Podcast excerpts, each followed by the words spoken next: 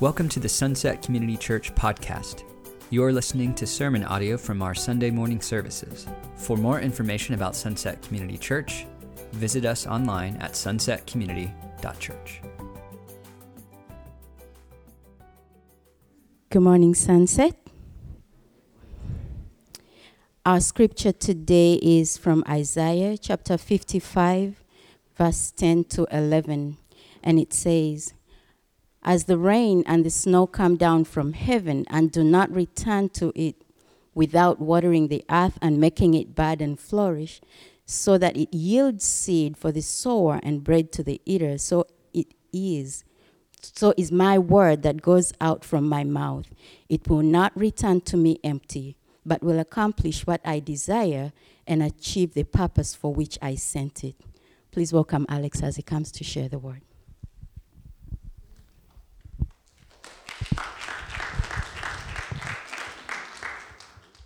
All right. Good morning, church. How are we doing? Good. Are you freezing yet? You're not freezing? All right. God is good. God is good. Amen.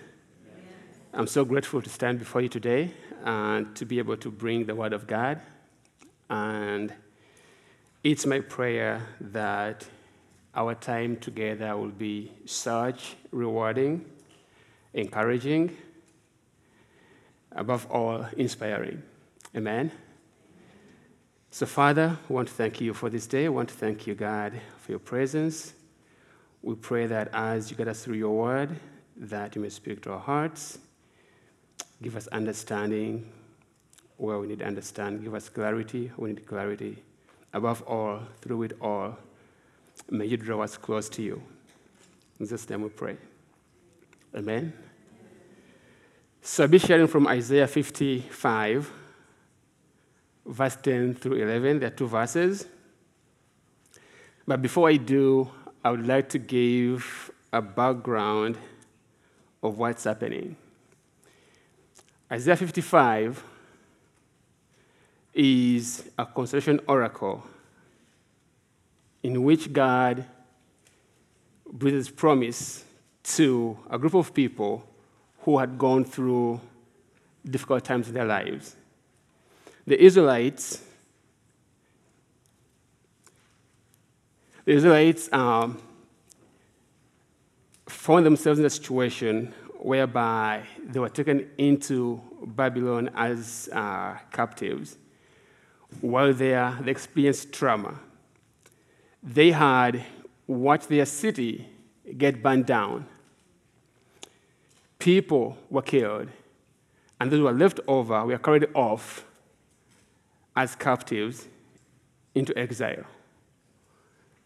Part of their going there was their doing, because most of the time, God was calling them back to Himself and didn't listen.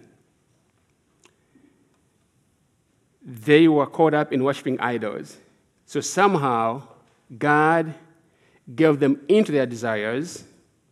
They were taken into Babylon, where worshiping idols at some time was compulsory. And when that happened, they didn't like it. So, in this kind of status, this kind of circumstances they were in, God speaks to them a word, promising them that there is a hope. He invites them, he says in verse 1 Come, all ye who are thirsty, come to the waters, and you have no money, come and drink. So God is breathing promise in this kind of desperate situation. He tells them, Seek me while I may still be found. He tells them to change their ways and return to Him. So all this is doing to bring them back to Himself where they, are, they were meant to be, where there was livelihood. They depended on Him. But because of their circumstances and what they had gone through, somehow they were, in my view, skeptical about this promise.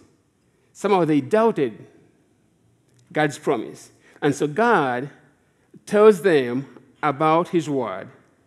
he tells them that as the rain comes, as the rain and snow come down from heaven, and not return to it without watering the earth and making it bud and flourish, so that it yields seed to the sower and bread to the eater, so is my word that goes out of my mouth. It will not return to me empty, but will accomplish what I desire and achieve the purpose for which I sent it. Amen. So God is affirming his word. I could get this going, that would be good. So, this is the background of what was going on. God speaking to his people. And so today, the guy, okay, I'll be speaking to us uh, on the following five points. Each of them takes one hour, so uh, we're going to be in here for about five hours. We have lunch provided, so don't worry. Amen. but I pray that God helps me go through this as He was ministering to me in my uh, study. I'll be talking about justification for my approach to Scripture. I'll talk about the consistency of God's Word, the attitude towards God's Word, the purpose of God's Word as we may perceive it, and then and talking about God's desire and God's purpose. Amen? Amen? All right. so, justification for my approach. These are two lines, these are two verses in Scripture out of a full chapter and out of entire Bible. And many times, when we read God's Word, we are tempted to find something that gives us encouragement. And as we do, sometimes we read these things out of context. Amen? And so, these are two verses that could easily be taken out of context. Because if they speak to what you are longing for, you may think that's all there is to the verse. But yet, we as people should always study the Bible, God's Word, within its context. Because that way, we can avoid misinterpretation, misunderstanding. Amen? Why? Because if you misinterpret something or misunderstand something, no matter how sincere you are in your belief, you are believing the wrong thing. Amen? If you misinterpret scripture, you might be sincere, but in as long as you didn't get it right, you are wrong in your belief. So it's important to read God's word within its context. Amen? Secondly, I'm using this approach because many of us might have read the scripture, and you have a context in which you know the scripture. And my context may be not in alignment with your context. That's cause of a disagreement. Once again, you have to understand my presentation today from my context, not yours. Amen? Is that encouraging? Is it encouraging? All right. The thing is, it's always important to keep things in context. Amen? In the conversations, as we talk to each other, we want what we say to be understood in its context. Because if it's not, that's cause for disagreement, that's cause for problems. Amen? You look at this scripture, or at the Word of God, there is a way that we are told to look at context. One of them is we have to look at Scripture in the lenses of the person's intent while they were communicating. Secondly, we have to look at the cultural context in which that scripture or that word was spoken. And sometimes we look at the history.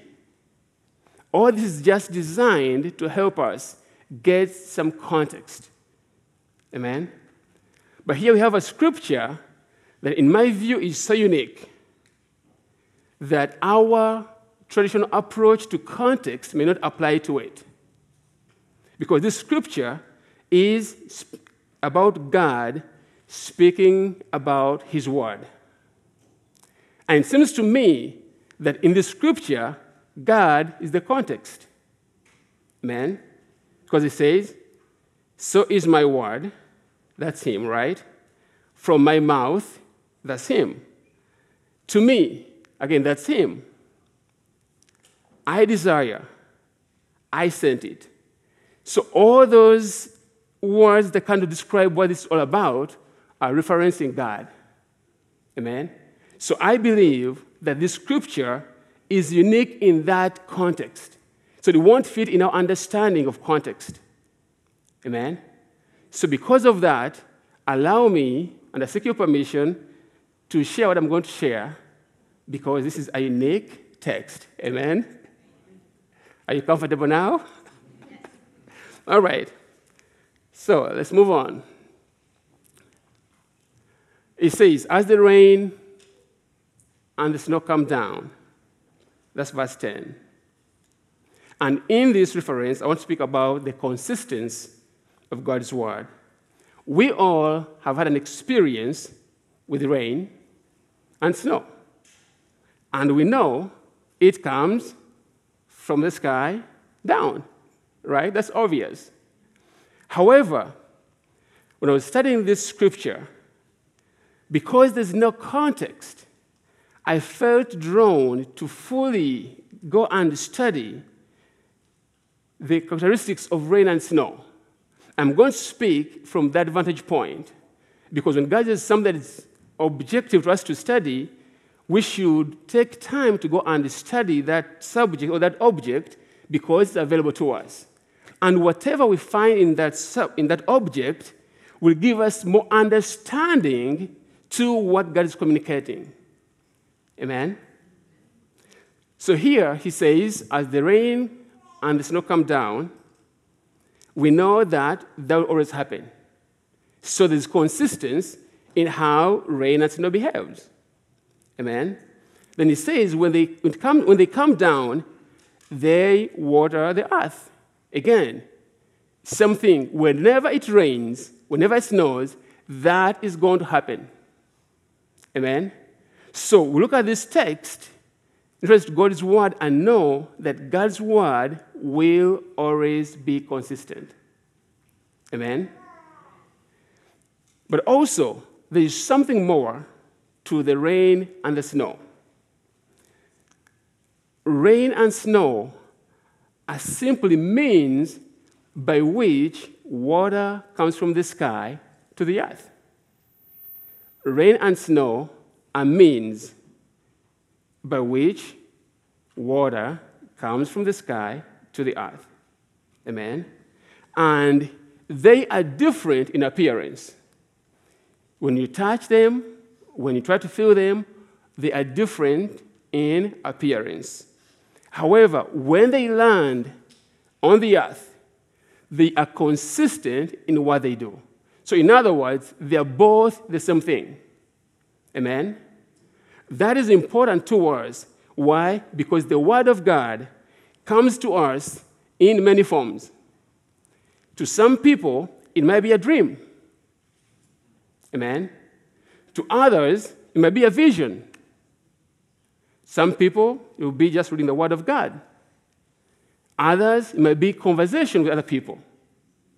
Some nature lovers may go in the fields, in the mountains, and while they're there, they see this revelation of God, and all that, God speaks to them. The thing is, there are different forms through which God speaks to us, but the message will always be consistent to his character, who he is, and his principles. Amen? So those will never change. The forms may be different, but those will always be consistent. Amen? But more to the snow and rain coming down. We know that they behave differently depending on the surface they land on. Amen. When topography is inclined, rain is runoff water.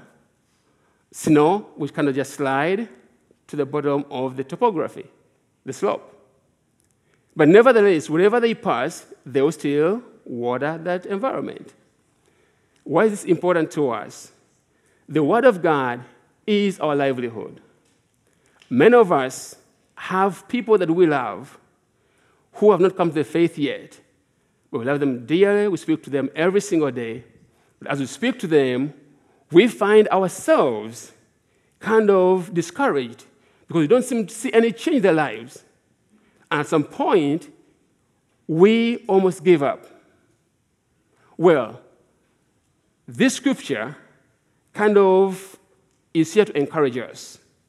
Because when rain comes down and it falls on good soil, that soil absorbs the water and will go through. When rain comes and falls on a rock, it won't stay long, it's gone. So, in that case, God, in His wisdom, prefers that in the hard places, snow should fall. Because when snow falls, it has a slow release, right? And over time, as it melts, melts away, it's watering that environment, that surface. So, for our family members who are stubborn to believe, right, don't want to believe the Word of God, it's not our part to make them believe. We have to pray that this Word of God will fall on their hearts as snow. And over time, we'll have that quick, re- I mean, slow release, and eventually they will begin to see what you've been telling them. It may be a year from now, maybe 20 years from now. Amen? We just have to trust that snow will do what it's meant to do, even though it takes time. Amen? So the Word of God is consistent that way. So don't be discouraged. All you have to do is keep sharing the Word of God to them. How it falls down their hearts, that's for God to determine. Will it be like water or snow? It's up to God. Amen? So let's be encouraged in our outreach when we go out. Don't push for answers. Just share the word of God because it says, it will not return to him void. It will accomplish what he has sent it to do. Amen? Just keep sharing the word of God. So, then we have our attitudes. It says, and they do not return without watering the earth, making it to bud and flourish, so that yields seed to the sower and bread to the eater. Amen. Again, I know many of us in here are non sowers. In other words, we don't have plants or gardens in our houses, though some do have bucket gardens. Any person who depends on farming that person loves rain. Amen. Because if God were to withhold this rain, then their livelihood is all messed up. So the sower depends on rain. But the eater is different. They love eating, but not the rain part. Amen. And many of us kind of fall in that category of the eaters. Amen because we all eat. Yet we don't sow. Amen? You're quiet. we all eat, yet we don't sow.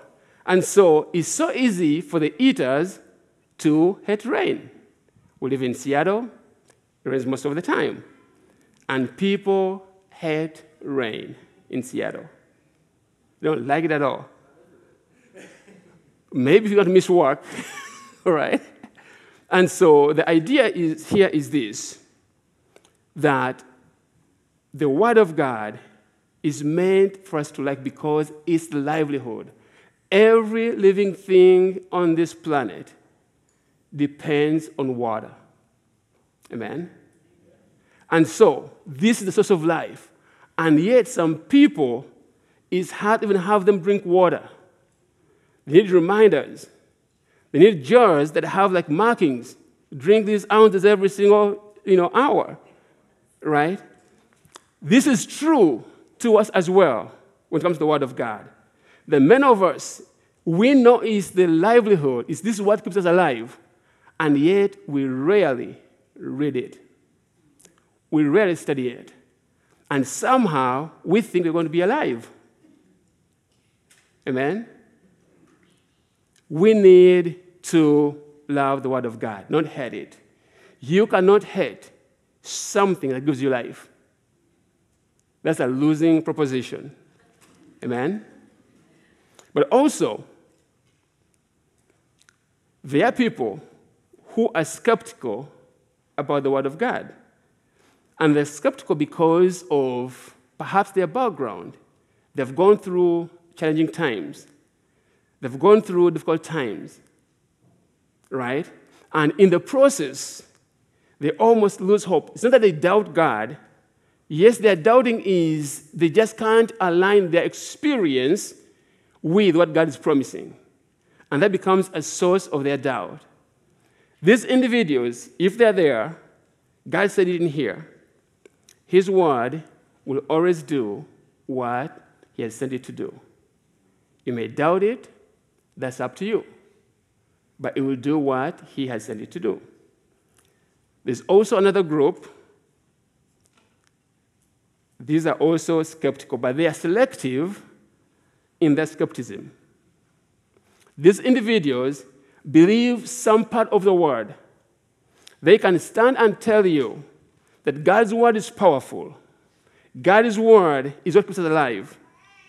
But when it comes to social issues of our time, God's word is somehow weak. They rather vote to make a stand on something than to go to the Word of God and find out what it says. They are selective in their skepticism. And these people are really dangerous to be around. Amen? Because you don't know where they fall. Amen? So, we see that people, as people, have some attitude towards the Word of God. But no matter what our attitude is towards the Word of God, He says His Word will do what He sent it to do. So our attitude cannot change the veracity or the efficacy of God's Word. Amen? It will always stand on its own merit. So, then we have a situation whereby we as people look at our desires and somehow misconstrue those desires to be the desires of God. It happens once in a while. Is that right? Well, we have to do a distinction. We know that sometimes our desires might align with God's word. Amen? And perhaps in that light, they may serve as serving a purpose for God. And there's nothing wrong with that. I want to give a few examples, just kind of explain this point. King David was a man who had gone through trying times. Trying times as in his, like, his life was always at, uh, it was basically hunted down. But also, he had experience with struggle against sin. And so, in this time frame, while he was going through all this, King David searched and found that the Word of God to his circumstances was like a lamp to his feet and a light to show him the way.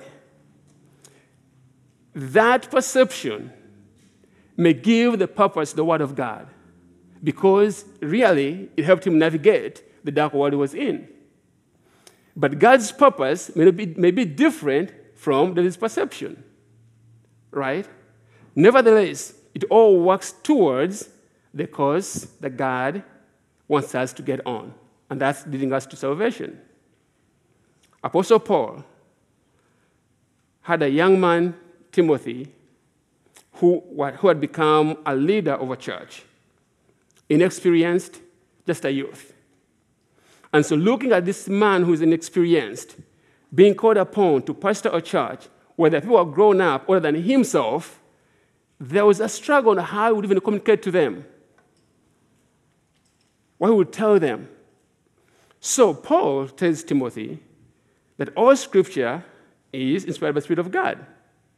And it's good for teaching, for correction, reproof, and many other things. And the idea behind this that as much as he was inexperienced, the Word of God could fill in the gaps for him. He would go and speak to people straight without any worry about his limitations. Because the Word of God will do what God wants to do. And so the perception was this was to encourage him. And we look at Scripture in our day and it encourages us as well. Amen? Then Paul himself had struggles struggles with sin. Spirituality was over always on his mind. And in that time, Paul looks at spirituality in a sense of a warfare. We are fighting an invisible enemy. What does he do? He says, Well, in this fight, we cannot win if we're going to fight the, with the physical approach. There has to be something that is unseen that we're going to use to fight this war. So he came up with the idea that the Word of God in this struggle, spiritual warfare, is going to be a sword. Again, that's a purpose offensive and defensive. Again, this is perceived purposes in the Word of God. And they're all designed to point us on a path unto salvation and to keep us there. Nothing wrong with that. But yet we know that God's word, based on what he says, it fulfills what he desires, it fulfills his purposes. He says this. Um, try to find my way here. Verse 9 As the heavens are higher than the earth, so are my ways higher than your ways, and my thoughts than your thoughts. So, in other words, we have a limited view of God's purpose. We cannot exhaust His thoughts, we cannot exhaust His desires. So, much as we have this view that what we know is what it is, there's more to it than what we know. Amen? And so, his desires and his purpose are determined by him, not by us. Amen? Amen? God is good. So, what's God's purpose? I will submit to you that this text is found in Isaiah. But God didn't begin to speak with Isaiah. God began speaking all the way from creation. So his word is not limited to this situation Isaiah. His word began with him. Amen? It began doing its purpose back then. Everything we see, the universe, was created by his own word. Amen? Then we see God creating man. And after six days, he rested. God's word achieved its purpose then. God will never speak a word that creates anything new that didn't create before. It won't happen. His word accomplished what he sent it to do. But when he was creating man, his word did something else. His word gave man free will. Amen. And as God continues to speak, even in our day, he will not violate man's free will, but will always invite us to whatever he wants us to get to. Amen? He will never coerce man or force man to believe in him. Again, in that regard, God's word fulfilled its purpose. We see God speaking again after the fall. And the first word he said was what? Called Adam and then said, Where are you? So everything that God has spoken from that point on is intended to find man and where man is, not create something new. And He's sending His word for one purpose to cause us to go back to the very beginning before He rested, where man was in fellowship with God. So everything He says now is built towards taking us to that place where we're in fellowship with Him. So He says, or the Bible tells us that God so loved the world that He sent His only begotten Son, that whoever believes in Him should not perish. That's God's desire.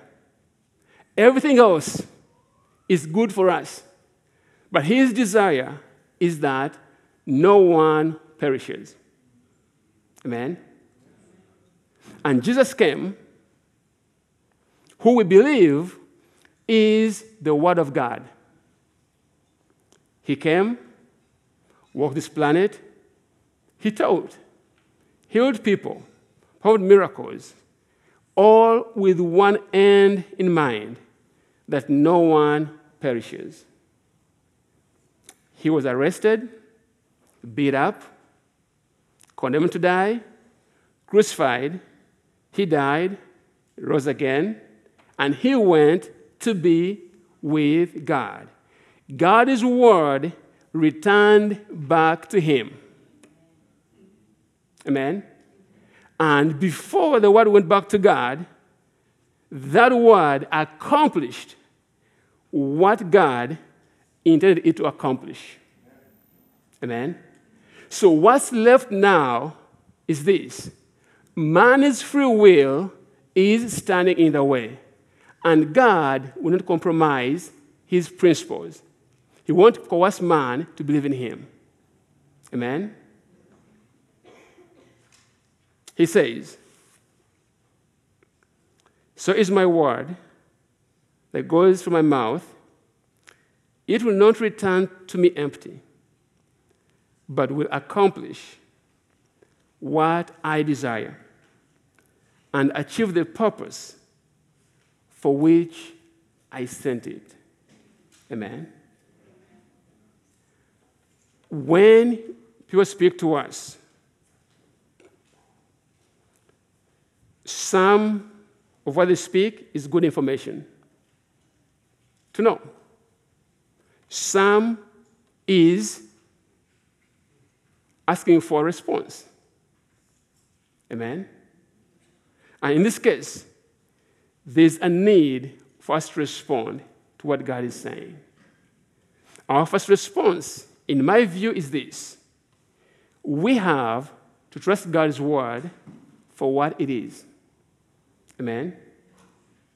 Faith comes by hearing, and hearing the Word of God. Knowing the faith that expects to receive all the time, but the faith that believes that God is who He says He is, and God will do what only God can do. That kind of faith should be the foundation upon which you and I build our Christian character. Because life won't be all roses, there'll be ups and downs. But that won't change God's word. Amen? So the response out of all this is for us to believe in the word of God and to be assured that what he says will produce what he desires to do. Amen. And with that, you have no complaints. May God bless you.